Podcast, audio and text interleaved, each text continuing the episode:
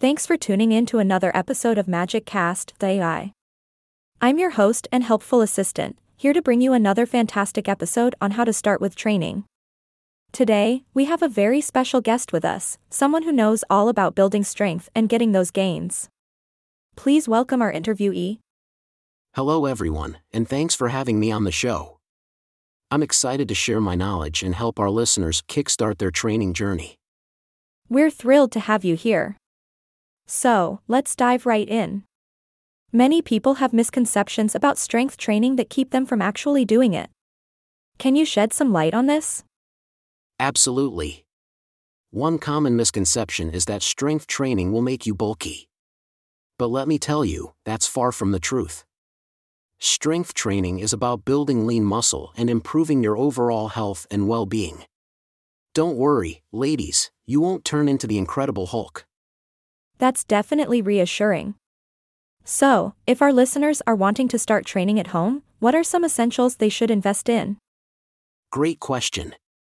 If you're starting out at home, some basics to consider are resistance bands, weights, and an exercise ball. It's good to have a range of weights, from light to heavy, as you progress and challenge yourself. Fantastic. And before we jump into the exercises, what's a good warm up routine to ensure we're primed for a great workout? Warm muscles are less prone to injury, so I recommend doing 5 to 10 minutes of cardio or some warm up sets using light weights for each exercise in your workout. Get that blood pumping. Excellent advice. Now, let's talk about the actual exercises. Should we focus on specific body parts or do full body workouts? It really depends on your preference. Some people like to concentrate on their upper body one day and their lower body the next. But hey, there's no wrong way to do it. As long as you're consistent and challenging yourself, you're on the right track. Absolutely. Consistency is key. Now, let's say our listeners have mastered the basics. How can they continue progressing and avoid hitting a plateau? Ah, the dreaded plateau. It happens to the best of us. The key is to keep your body guessing. Don't stick to the same weights and exercises week after week. Mix it up by adjusting weights, reps, exercises, or even the order in which you do them. Keep your body on its toes. I love that advice, keeping it fresh and exciting. Now, can you share some sample exercises for different muscle groups? Sure thing. For beginners, focus on choosing one or two exercises per muscle group in the upper body, and three to four exercises for the lower body. Remember, quality over quantity. And if you need guidance, consider hiring a personal trainer or following online videos. Perfect. And how do we determine the right number of reps and sets for our goals? Ah, the age old question.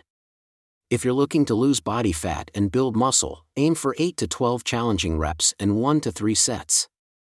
For muscle gain, go for 4 to 8 reps and 3 or more sets, with slightly longer resting periods. And beginners, take it easy at first and gradually increase the difficulty. Sound advice. Now, one last question before we wrap up.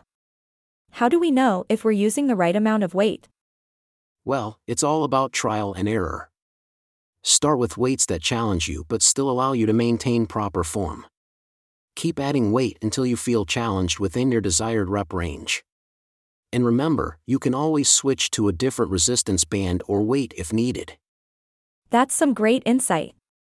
Thank you so much for joining us today and sharing your expertise on starting with training.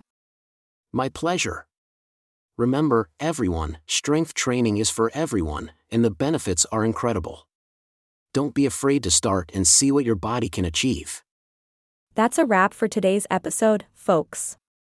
Thanks again for listening to Magic Cast. AI stay tuned for more amazing episodes, and until next time, keep training and stay magical.